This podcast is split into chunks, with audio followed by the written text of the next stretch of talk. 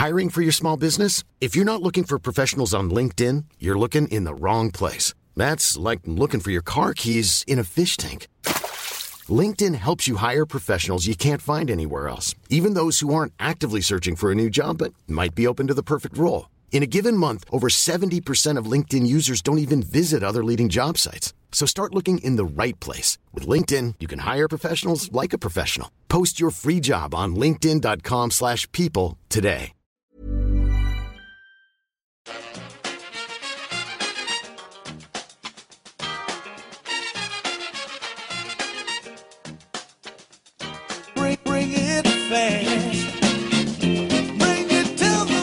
Hello and welcome back to the EPL Roundtable. I'm your host, Kevin DeVries, and as always, if you'd like to reach us at the podcast, you can do so by either tweeting us at EPL Roundtable or emailing us at EPLRoundtable at gmail.com. All right, we are here with a Liverpool off-season update. We're joined by Zach Forster, who of course you can find on Twitter at Zach Forster underscore. Zach, pleased to have you back on. Uh, plenty uh, to talk about Liverpool at the moment.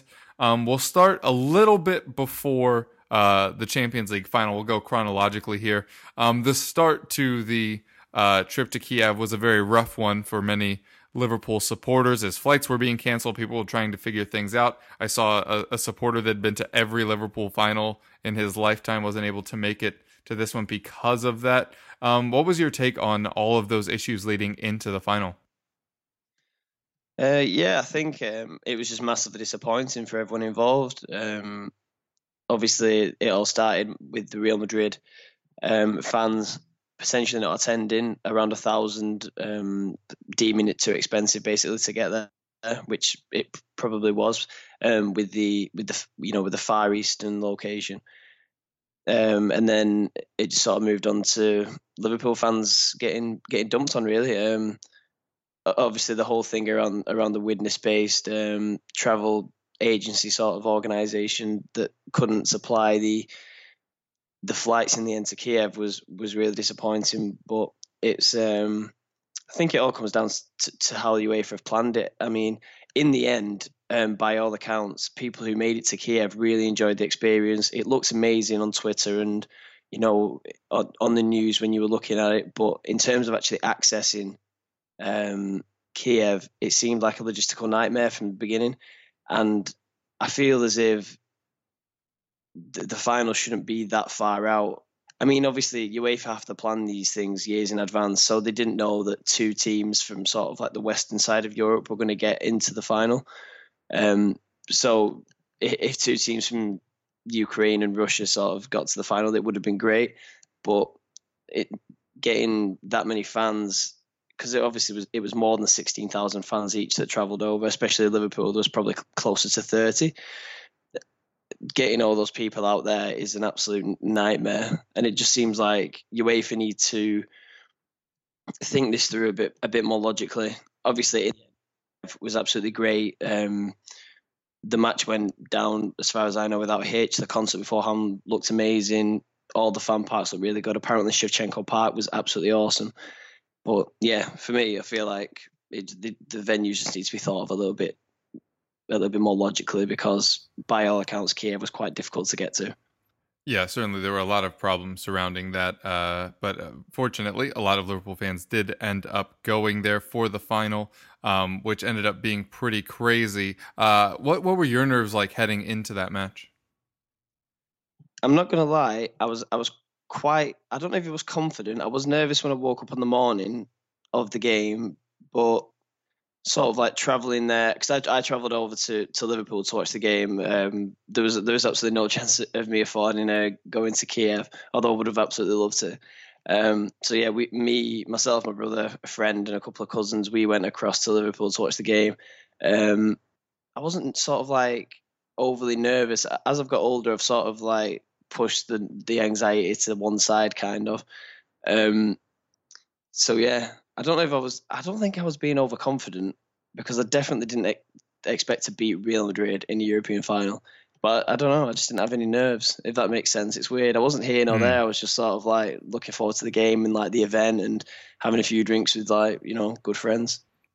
Yeah, it sounds like it was definitely a good time for those that both stayed home and actually got to make it all the way over. Uh, next up, we'll just get into the match. Obviously, did not go uh, the way you would have wanted. Um, what what did you make of the match? Um, it was a real. It was really strange having rewatched the game. Well, a lot of the game. I haven't watched the full game, but I've watched certain individual highlights and all, and the BT highlights and stuff. So I've seen like quite a lot of the game a second time and third time. It was. I, found myself sort of missing moments when I rewatched it. I was sort of like, I was like, God, did that actually happen? And it was just because like I think I was just so stressed at, at the time. I was sort of missing things. But as I saw the game, I thought Liverpool bedded into the game really well, as as we have in, in big games all season. And Real Madrid sort of looked like they were struggling um, to to contain us, and maybe not contain us, but we were sort of flexing, causing a few problems in those first thirty minutes and we definitely had the better of the play. I think I saw a stat from um, it's called Dan Kennett on on Twitter.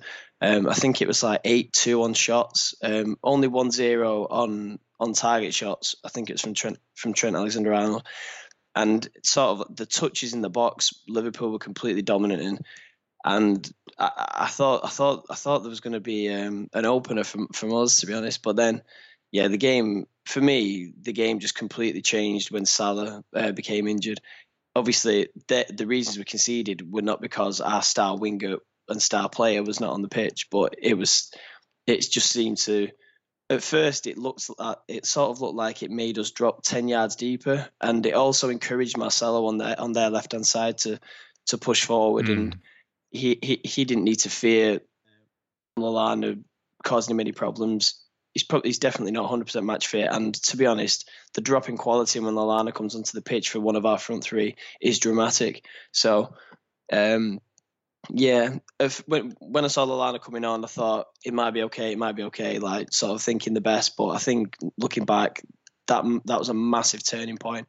Then Real Madrid dominated the rest of the first half, and yeah, um, the second half was just littered with weirdness. It certainly was. Um, there's obviously been a lot of um, stuff brought up around the the way in which Salah was hurt. Uh, what was your view of that injury? Do you think it was intentional, or do you think it was just kind of in the act of play? I have to, I have to be completely honest and stick with my guns. I, I completely believe that Ramos has, has injured Salah deliberately. I, am not saying that Ramos has um, thought if I do this, he definitely will harm his shoulder and he will have to go off and he'll be out for the rest of the game, definitely. But at the very, very least, Ramos is thinking, okay, I've, I've, I've won the ball, I'm winning this duel, I'm going to leave something on him. And obviously, that has been done since football began, you know, over 100 years ago. That's absolutely fine. But the man, Sergio Ramos, I've disliked for many years. So I am biased in this, I will admit but he's just a nasty man on the pitch. He'll do anything to win. And sort of like the faces and the gestures he was making after Salah had sort of gone off and when he was going off, just, it just leaves a bitter taste in the mouth. And obviously the reputation of the man precedes him. He's a good player, but as a man on on the football pitch, I think he's I think he's horrendous. And then the rest of the game, the dive, like the the play acting with Mane to get booked, and yeah, it's just um, and then the elbow to Karius as well. I, I, can't believe UEFA aren't looking into that further. I mean, I know they, I know they've looked into it and decided not to um, retrospectively punish, but yeah, that that's as blatant as it gets. Uh, it, it, it's Sergio Ramos, of course, is blatant. So yeah, as you can tell, I'm, I'm still quite quite uh, bitter towards towards the man. Yeah, I mean, uh, neutrals um, certainly should not be surprised that Sergio Ramos has done this in the past. It just depends on if you're uh, true neutral like him or are against him. I, I mean, uh, they yeah. find a way to win. You know, yeah. in England, when it happens, a lot of times it's called cheating the ref or, um, you know, foul play or anything like that. But as you said, they they win a lot, and that is one of the methods uh, used by Sergio Ramos to win. But do agree, it, these kinds of incidents have not surrounded him his whole career uh, by chance. is where I will leave that on my take on it.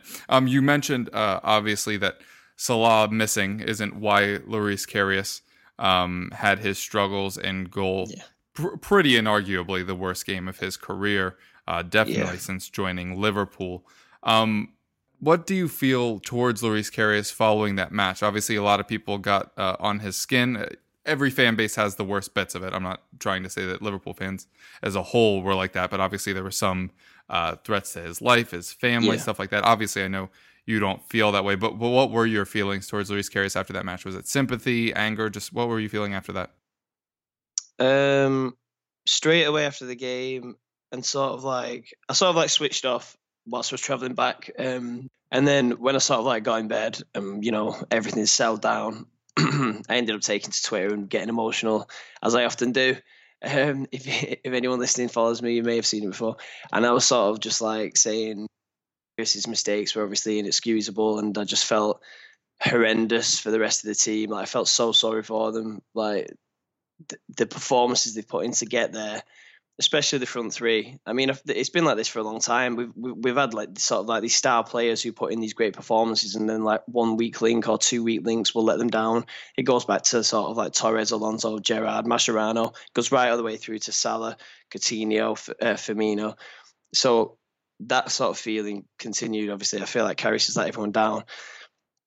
But then as I settled in, um, as I thought about it a bit longer, I, just feel so sorry for him. I mean, it's the biggest game of his career. It might be the biggest game of his entire career. I know he's only, he's only and he's only 24 years old, so he's a young guy. He's young, he's younger than he's younger than myself, and I know that. I mean, he it's obviously magnified massively for a professional footballer, but I know how those mistakes can sort of just like make you feel awful, and I can't even imagine what it feels like to make a mistake like that when there's so many people watching. Um, it, yeah, I just ended up feeling so so sorry for him. I, I kind of wish that he could sort of just get back on the horse and come back fresh next Instead season. of having and- a whole off season. yeah, yeah, sort of like yeah, either that, like get straight back into a game, or maybe go away with Germany or or, or whatever, and and sort of like just just move on. But I feel like that's not going to happen, and I'd love it if he was still the number one next season, simply because he's made some really vital saves, and I feel like he's got he can really improve. David De Gea wasn't amazing. He was obviously great when he was 24, but he wasn't the keeper that he is now. Um, so I kind of wish I wish he could just move on and be number one. But if someone said to me, Zach, tomorrow Jurgen Klopp can sign, you know, Alisson for seventy million, would you say yes or no? I'd say I'd just say yes. But I feel bad saying it because Mm. I really I really want him to still do well at Liverpool, uh, Karius. So yeah, it's one of those. I think. I think a lot. It's a it's a combination of inexperience and the fact that he's Jurgen Klopp's goalkeeper. I mean, Shaka Shaka Hislop actually. Um, I read quite an interesting piece that he said um, for ESPN, um, and he was sort of saying that both goals are, are basically caused by Karius wanting to like engage the play straight away wa- again. So like Mm. obviously he's trying to roll the ball out to Lovren quickly to get Real Yeah, Madrid get under the cosh yeah. again, and he's not. He's just not checked. Normally, a keeper will look left, look right, and look behind, and then sort of like get on with it. But he's not. He's just like. I mean, Benzema. He, he he obviously still sees him. He's right next to him, but yeah, he, he, just he's not made sure and he's not fully concentrated. He's just he's more worried about getting the play on again. Um, whereas sometimes you've got to look after the basics. And then the Bale, the Bale shot, um, Hislop was sort of saying that his feet, are, he he sort of thinks that looking at Karius's feet, that he wants to sort of like catch the ball and then or like bounce it down, you know, like as the ball comes to him and then catch it, Hmm. s- so that he can then like sprint out and like get the ball moving again with with one of the defenders. And having looked at it again, I kind of agree with him. And the inexperience just comes in because when, when Gareth Bale shoots, the ball changes direction about four times. I'm not saying it did when on that shot because it seemed to be quite straight, but it was dipping. So and it always comes me, at pace. That was actually not to cut Yeah. you off. That was something I was thinking of. Is how many Premier League players are unleashing a shot from there that's going to have that much power and swerve on it. yeah, Like like that might be one of the first times he's seen that. Yeah, and I mean, I'm not excusing him. He should save it, and the first one, it shouldn't be a goal either. But just, just, just, yeah, I think that's what it is. And his, and his inexperience has, has just caught him out. Just save it. I don't care where it goes, just save it. An And- optimist would say he Mhm. won't make that mistake again. Yeah, exactly, and uh, hopefully not. And that's where I say inexperience. Now he's he ho- hopefully he's learnt that now, and um, it won't happen to him again in his career. So yeah, Yeah, and I, I that's think that's a huge part of development. Is uh, you know, it's it's easy to forget the things that you've done well. It's very hard to forget the things that have been as catastrophic as that. So yeah, uh, you know, hopefully he's the kind of person that will take it on and and as we said, never make mistakes like that again. Unfortunately, with goalkeepers, we've we've also seen them have kind of tender temperaments at times, and uh, I totally agree with you. I, hopefully, he will be able to uh, get past this and move on, and hopefully, it's for Liverpool. But as you said, uh, I don't think Liverpool as a club after that com- performance can ignore external possibilities. Like they may not pursue them, but yeah. you know, it, it's certainly their duty to look into it. Um, all right, we will leave that individual match there. Uh, we didn't get to do this when we had um, uh, Dave on previously because your season was not over. Now, with the whole season completed for you, both English and European campaigns done, uh, what did you make of Liverpool's season on the whole? Hey, I'm Ryan Reynolds. At Mint Mobile, we like to do the opposite of what Big Wireless does. They charge you a lot, we charge you a little. So naturally, when they announced they'd be raising their prices due to inflation, we decided to deflate our prices due to not hating you. That's right. We're cutting the price of Mint Unlimited from $30 a month to just $15 a month. Give it a try at mintmobile.com slash switch. $45 upfront for three months plus taxes and fees. Promo rate for new customers for limited time. Unlimited more than 40 gigabytes per month. Slows. Full terms at mintmobile.com. Hiring for your small business? If you're not looking for professionals on LinkedIn, you're looking in the wrong place. That's like looking for your car keys in a fish tank. LinkedIn helps you hire professionals you can't find anywhere else, even those who aren't actively searching for a new job but might be open to the perfect role. In a given month, over 70% of LinkedIn users don't even visit other leading job sites. So start looking in the right place. With LinkedIn, you can hire professionals like a professional. Post your free job on linkedin.com/people slash people today. Um, this has been the most enjoyable season I've ever watched of Liverpool since I started supporting them. Hmm. Um, probably since I was like eight or whatever. Um, yeah, I've absolutely loved it. Um, watching from watching the second leg of the City game in Austria on, a- on a ski holiday, surrounded by Liverpool and City fans, to going to Liverpool for the final and celebrating when we're beating Brighton and like all the all the positivity around that. Um, we've got top four again. We've solidified sort of solidified our place in the Champions League. Um, the campaign to get to the final is definitely not going to notice. I think um, I think it's really put us back on the map in terms of um, foreign fans, um, players in in other leagues um, that maybe don't get to see the Premier League all the time. Um, I think it just helps us with that recruitment, and and hopefully we can follow um, follow the trend that we're setting with players such as um, Keita, Van Dijk, um, Salah, Mane, and then obviously just now uh, Fabinho. So I think, and, and the money it's obviously gained as well. I mean, getting to the final of the Champions League gets you a hell of a lot of money, and so does qualifying again. So yeah, it was in a really good way. The fan base is united. Everyone loves the manager. Um, it's just we were just a bad day, didn't we, on Saturday? Yeah, which by the way, uh, some team has during every final. Um, so no uh, no hard feelings there. Hopefully. Um, next, you you just mentioned him, Fabinho. This is one of the quickest high profile signings I may have ever seen. I know Tottenham Yeah. did one like this with uh, Nacer Chadli uh, when he was leaving the Eredivisie, but these are slightly different um, levels there. Um, First of all, how do you think that Liverpool kept this under wraps for so long? Because it sounds like negotiations had been going on for a while, and that even Firmino had been involved, and you assume he wouldn't have been involved this week uh, with the final coming up.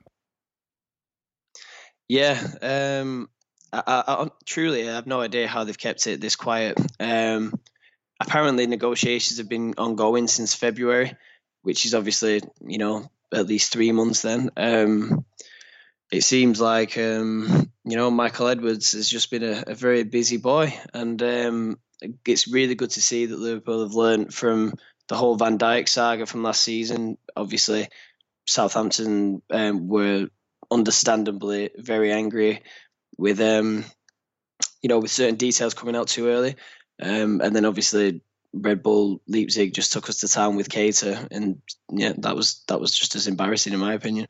So yeah, it's good to see they've learned from the mistakes. But honestly, no idea how they kept it this quiet. Um, first I heard of it yesterday. I was just playing on my Xbox and opened, opened there's a couple of French journalists saying that Fabinho's on the brink of Liverpool. So, and then a, a couple of games later, and and he's wearing red. So, yeah, honestly, I've never seen anything like it. Um, even on sort of like the final day of, of transfer windows, this is it, it's almost unheard of. Yeah, it was pretty incredible. It was it was almost just about an hour from the first uh, report from yeah. uh, I think it's Mohamed Bouhafsi. Um, yeah, that's it. Yeah. With RMC, and then an hour later, there he is, wearing his uh, Liverpool kit, doing the whole uh, appearance video, which very much looked like much of your PR time had started their vacation on Sunday. But yeah. um, you know, uh, obviously, you'd much rather have the player in and announced. Um, he's obviously a very versatile player, a very good young player who should fit in with Klopp well. Where do you think he will fit in, though? Obviously, he can play as a central midfielder, a defensive midfielder. He's even played some right back. Uh, where do you think he'll be most utilized? Um, I think in terms of my first, as soon as I heard about the the potential signing and then obviously the confirmation, my first thoughts turned to Liverpool maybe changing shape to four two two two, um, and Fabinho being in sort of like the double pivot with um, with Naby Keita, so that'd be the DM. Um, it, if that's the case, then I think um, we'll see Fekir joining him as well at some point, and then Mane, Firmino, and Salah completing the other three spots. Um, if it's if if it was to be the same shape as this season, so four three three, I think it'd be DM again. Um, but um, very much filling in at, at fullbacks, sort of like in tran- in defensive transition, um, because obviously we, we know he's got um, good experience um, at Champions League level and and um, the French uh, top division um, at right back. So um, yeah, very versatile. Um, sort of like sort of like say, better James Milner in, in, some respects because you know with the multiple positions that they can fill in the squad, um, it means you don't have to go out and buy two specialists sort of thing. Um, it's really it just looks a great sign on paper. Apparently, um, he runs close to 12 kilometers on average per game, which is incredible. Um, and uh, Simon Brundish I saw on um, Twitter said in the in X amount of years, I'm not entirely sure how many years it was, but he's only missed three percent of the games, and that's obviously a great figure for someone who's so athletic and so dynamic, and you know is um he's so good at sort of dribbling at pace and running hard, so and going into tackles hard as well because obviously he's got a bit of bite to him. He's not scared of picking up yellow cards. Um, so yeah, it's good to see that he stays fit as well. I, th- I think it's a great sign. I'm really happy with it. I think the fee's quite reasonable as well, especially to uh, apparently take him off Manchester United. Um, sort of, sort of thing is um, a little sweet bonus. Certainly is. Um, then basically, as soon as the kind of whirlwind of signing him faded, there were already journalists saying that it sounds like there will be another player added this week uh, kind of rumors abound that it could be Nabil Fekir. Do you think that's who it will be? And if so, how do you think he'd fit in? Um, I, I don't know. In terms of how he'd fit in, I think, um, as I said just then, uh, it, it, possibly four two two two, and he and he'd play sort of like right attacking mid, Mane left attacking mid, then Salah Firmino sort of up front. Could also be four two three one, um, with Fekir coming off either side. Um, if it's four three three, then it'll be Keita and Fekir in the eights with with Fabinho in the six. Um, hopefully he, he can be brought in be absolutely amazing. But I, it seems like he's taking his time with this one. Obviously, Lyon's his, his boyhood club. He doesn't want to rush into any decision. It kind of looks like it's the right time for him to leave and sort of like branch out and take the next step in his career. Um, so I think I think he will end up leaving. Um, whether it's before the World Cup or not, it seems like he wants to do it after the World Cup, but the rumours are going away that it's going to happen before. Um, I, I, think it'd be a great signing. I'd, I'd love to, I'd love to see him um, in Liverpool red. Um, but yeah, it, I can't see it being anyone else this week if there is another signing. I mean, Alisson's obviously away with Brazil, and Fekir's obviously with France. But yeah, it's just mad. You never know what's going to happen. I mean, Fabinho it literally just happened over the course of about sixty minutes, so could um it could it, it could be this week. I hope it is. Yeah, uh, well, you discussed uh, goalkeeper. Obviously, Fabinho's already brought in. Fekir is being rumored. Any other uh, positions that you think Liverpool need to sort out this summer? Um, it'd be nice if we could sign a top class right centre back. Um, Lovren's performances over the season have improved since Spurs sort of like dismantled him. Um, and he was he was probably our best player in the Champions League final. He, he, I thought he played really well. Um, didn't really give anything away. Got the assist for Mane. Um, yeah, played superbly. But yeah, it'd be, it'd be, nice if we could get a really top quality right centre back, um, and then maybe goalkeeper, and then Fekir um, for the midfield. Potentially, I mean, I expect us to lose Danny Ings and, and Danny Sturridge. So whether I don't know whether we'd bring um, Divock Origi back in, and then maybe promote a young striker like Brewster when he comes back from his injury, or if we'd sign another striker and move Origi on as well as the other two. Um, so maybe a striker, but I I, I wouldn't be um, unhappy if we didn't sign a striker, so long as we sort of like brought Sturridge or Origi back into the mix. But I think Sturridge's times uh, time at Liverpool is coming to an end, um, so it, would probably be Origi, and then Solanke backing up like he has this season. Hopefully, he can be more productive. Um, next season. But yeah, um, I don't know. Maybe um, saying I was going to say a, a, um, a, sub a winger, so so the quality doesn't drop too much if, if Mane or Salah has to take time out. But if we, if we were to sign Fekir, then he could probably come into that category. Um, maybe playing a little bit more narrow. But yeah, and maybe Harry Wilson's out on loan at Hull as well. He'll he'll be back, and I hope he gets some first team minutes too. So um, that that that'd do me fine. uh, F- Fabinho, uh, Fekir, and Alisson, that's fine. yep, that'll do. Um, all right. Uh, well, thanks so much, Zach, for coming on. No, the beginning was painful, but obviously, uh, hope in the second, and assuming that's probably why Liverpool uh, are pushing out these uh, transfers now. Um, tell the folks where they can find you. Uh, yeah, you can find me on Twitter, uh, Zach Forster underscore. Um, you'll find my Liverpool musings and World Cup musings ahead uh, for the next month. or so. I apologise for my throat today. By the way, it's been it's been a bit gone since Saturday after all the singing. no problem. thanks, uh, thanks for having me on. Anyway. Yeah, absolute pleasure having you on. I'm sure we'll speak soon. Yep. Cheers, mum. See you.